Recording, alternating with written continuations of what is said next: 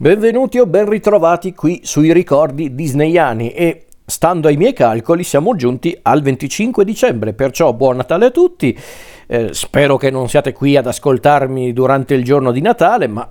in caso contrario, eccomi. Comunque vi auguro un buon Natale, delle buone feste e spero che nella vostra vita vada tutto alla perfezione, ma bando alle ciance e parliamo di questo nuovo appuntamento dei ricordi disneyani parte seconda, quindi questa seconda parte dei ricordi disneyani è dedicata mm, ai film in live action della Disney, i film con attori in carne ed ossa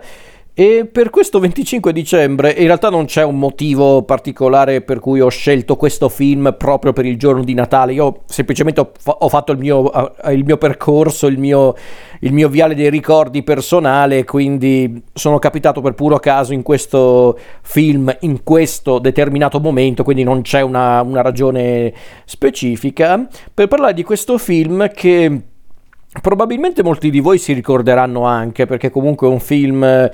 dei primi anni 90, era uno di quei film che facevano più in televisione, eh, cioè era, un, era, uno di quei film che è più, è più facile che lo abbiate visto in televisione piuttosto che noleggiato in videoteca o addirittura comprato. Ed è un film che mm, io ho guardato più volte mm, nel corso della mia vita e anche recentemente, mm, recentemente l'ho recuperato in un video, quindi adesso è parte della mia videoteca e sono contentissimo perché è un film che ho sempre guardato molto volentieri ed è un po' uno di quei, di quei film che considero quasi un antidepressivo. È proprio un film che mi fa sempre piacere guardare, ogni volta che lo finisco ho sempre un sorrisone in faccia, proprio mi piace, mi diverte, ma soprattutto mi scalda il cuore per diversi motivi. E il film in questione è il film del 1993 Cool Runnings con il sottotitolo 4 sotto 0. Ebbene sì, ragazzi, il film della mm, ehm, della, della, prima squadra di Bob giamaicana, eh, o perlomeno quello che racconta il film, non so se poi la storia mm, reale da cui è tratto il film era davvero eh, simile a quella del, del, film, ma suppongo di sì. Comunque il film in questione è ispirato alla vera storia della nazionale di Bob eh, della Giamaica, che partecipò ai Giochi Olimpici del 1988, quelli invernali si intende. E il film è diretto da John eh, nome fantastico e peraltro nome che abbiamo anche già incontrato in questa retrospettiva, visto che era il regista di Faccia a Faccia, ma poi... Eh, diciamo che Turtletaub ehm, è un nome che è rimasto legato alla Disney per un po' di tempo, visto che ha diretto anche i due film con eh, protagonista Nicolas Cage, Il mistero dei Templari e il seguito Il mistero delle pagine perdute, film di cui, ripor- di cui, ricordo pochissimo ma che tutto sommato mi avevano anche divertito. E aveva diretto se non ricordo male anche L'apprendista stregone, quello con, sempre con Nicolas Cage, ecco quello invece non me lo ricordo per niente ma forse è un bene. Eh, però appunto il buon vecchio Turtletaub è ancora regista per un film targato Disney. Anche se non mi, non mi, ricordo onestamente se questo film era comunque prodotto dalla, dalla, Walt Disney, forse sì, forse era la Touchstone, non mi ricordo, la buona... No, era la Walt Disney, ecco, scusatemi perché adesso mi è tornato in mente avendolo, avendolo visto mm, qualche giorno fa, sì, c'era proprio il logo della Disney con eh, quella musichina ormai eh, stampata nella mia testa, visto che era il logo degli anni 90. Eh, come dicevo, questo film è stato diretto da, mm, eh, da Turtletaub, sceneggiato da non poche persone, tra cui gli autori del soggetto, Michael Ricci e e Lynn uh, Sieffert. Anzi, no, in realtà Sieffert è l'unico dei due soggettisti ad aver scritto la sceneggiatura insieme a Michael Goldberg e a Tommy Swertlow, che ho avuto anche il piacere di conoscere, perché infatti è venuto eh, a visitare il, il, Festival del Cinema Indipendente eh, in cui lavoro ormai da, da, qualche anno, era venuto per presentare un suo film, proprio un suo film da, da, regista, persona peraltro molto squisita, molto simpatica, non ho avuto il piacere di parlare a lungo con lui, però appena ho saputo che era lo sceneggiatore di, di Cool Runnings, subito ho detto ok, ospite d'onore, scherzo però, comunque persona molto molto gradevole. E nel cast di questo film abbiamo Leon Robinson, Dougie Doug, eh, Malik Yoba e mm, eh, Rowley D. Lewis e anche altri nomi come Raymond G. Barry, J. Barry e, e Peter Outerbridge e addirittura come forse vero protagonista il mai troppo ricordato John Candy, il grandissimo John Candy. E come dicevo, il film è, di fatto racconta appunto la, la storia della la vera storia della nazionale di Bob eh, giamaicana che partecipò ai Giochi Olimpici invernali dell'88. Ovviamente immagino che la storia del film sia stata un pochino romanzata perché è pur sempre comunque un film indirizzato alla famiglia perché è un film leggero è comunque un film molto anche divertente e, e quindi il film racconta questo racconta di come i, eh, questo gruppo di, di, atleti, di, atleti giamaicani decidono appunto di, di cimentarsi con il bob, con eh, lo sport, con lo sport invernale appunto del, del bob,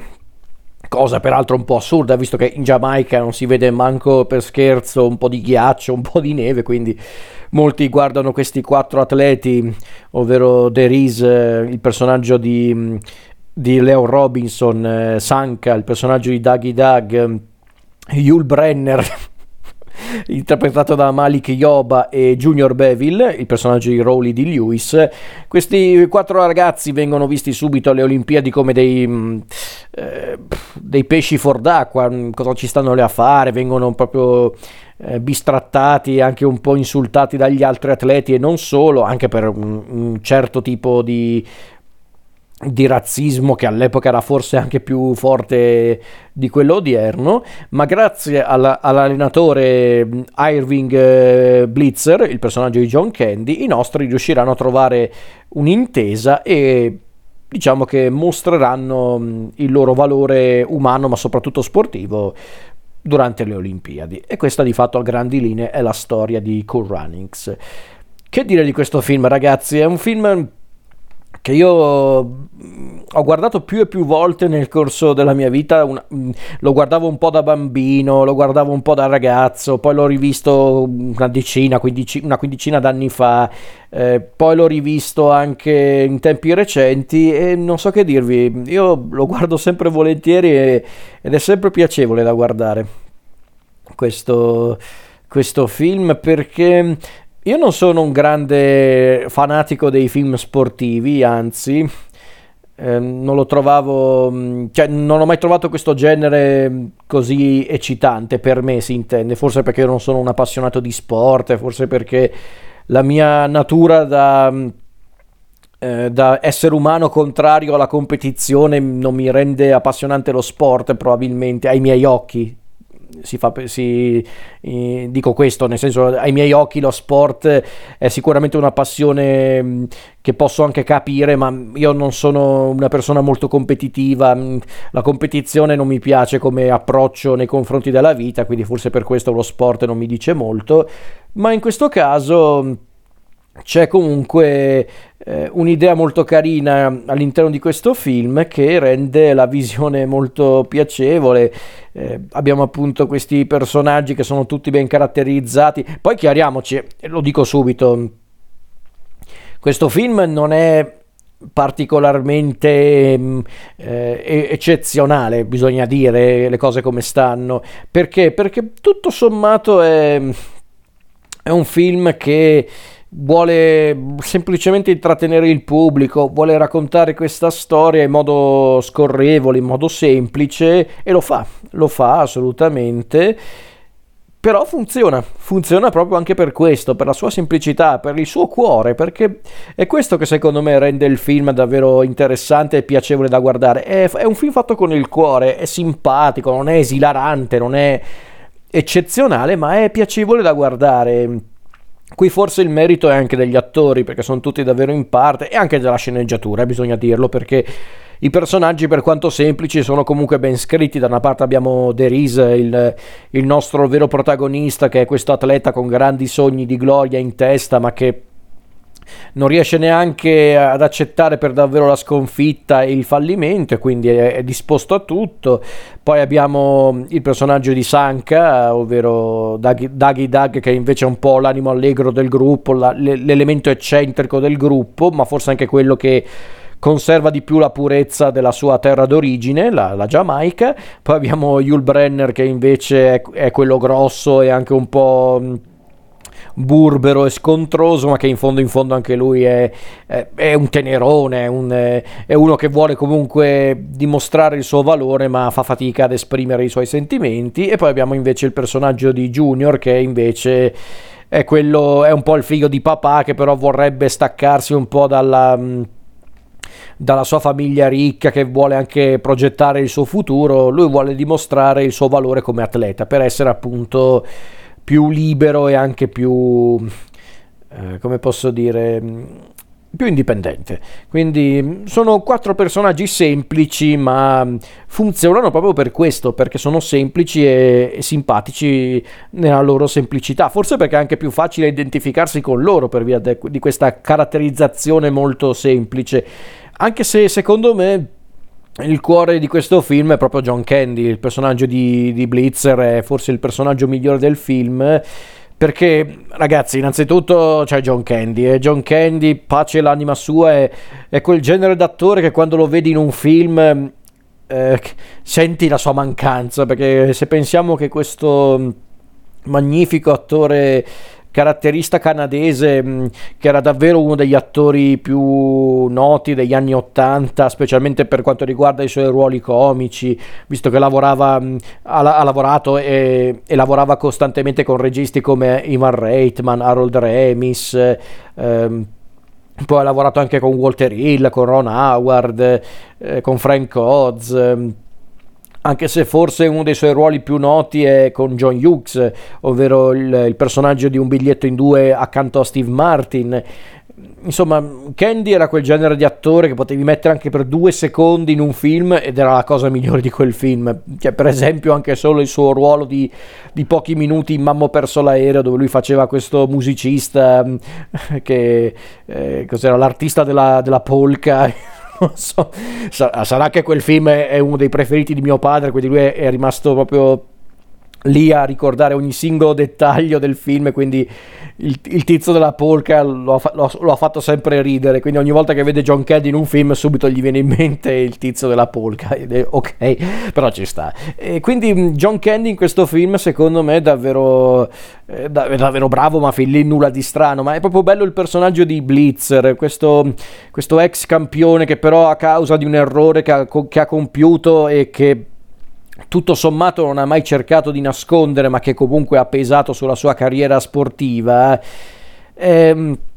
è un personaggio molto bello, vedere questo tizio che ormai è proprio alla deriva, che ha perso ogni occasione e che ora che ha la, la sua seconda chance, ora che può effettivamente fare qualcosa di, di davvero eh, notevole nella sua vita e nella sua carriera a, questo punto carriera da allenatore, ecco che questo personaggio riesce a, remer- a riemergere. E, e, infatti, mm, sinceramente, le mie scene preferite sono quasi tutte quelle con, eh, con Blitzer. La mia preferita, quella che mi ha sempre colpito sin da ragazzino, era mm, quel confronto tra Blitzer e il suo ex amico e allenatore Kurt, il personaggio di Raymond G. Berry perché proprio vediamo un personaggio che fino a quel momento era stato un po' ritratto come il, un po' il personaggio, mm, come posso dire, un po' bislacco, ma che tutto sommato voleva anche dimostrare il suo valore, quindi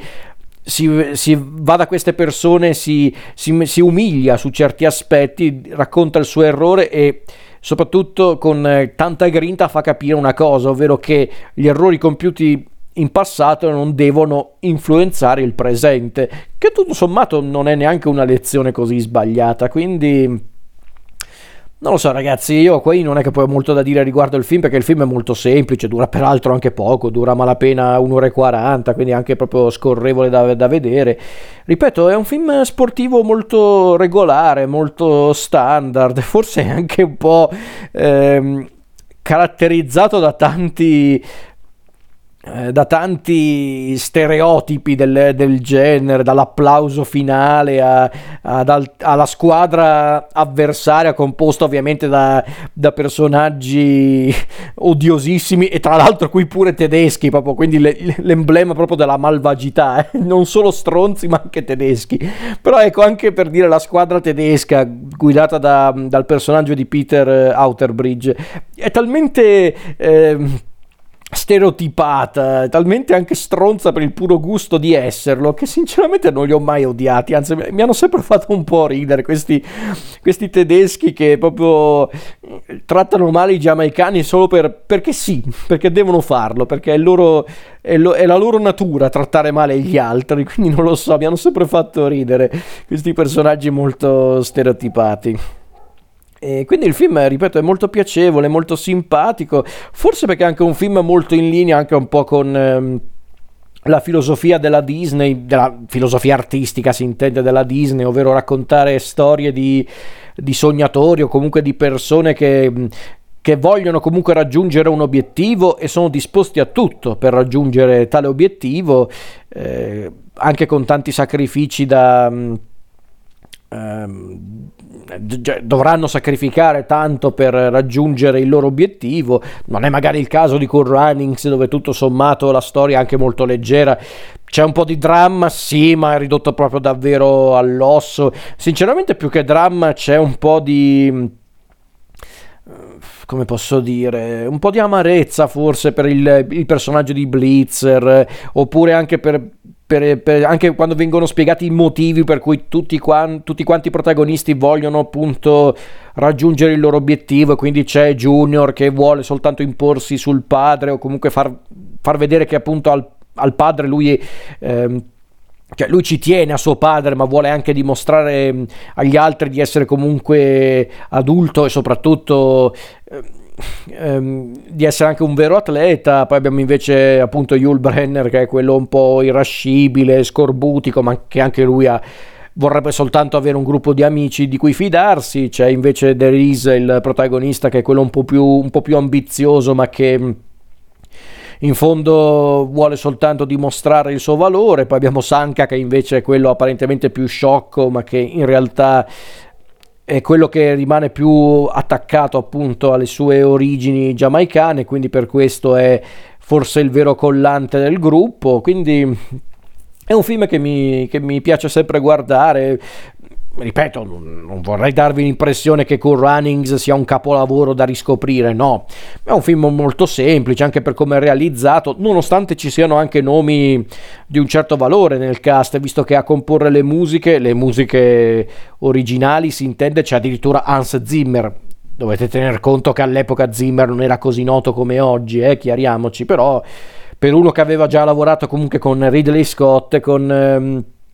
con Ron Howard, con Mike Nichols, erano proprio gli anni d'oro di Hans Zimmer, gli anni 90. Non era ancora diventato famosissimo come oggi, non aveva ancora per esempio composto le musiche del Re Leone, però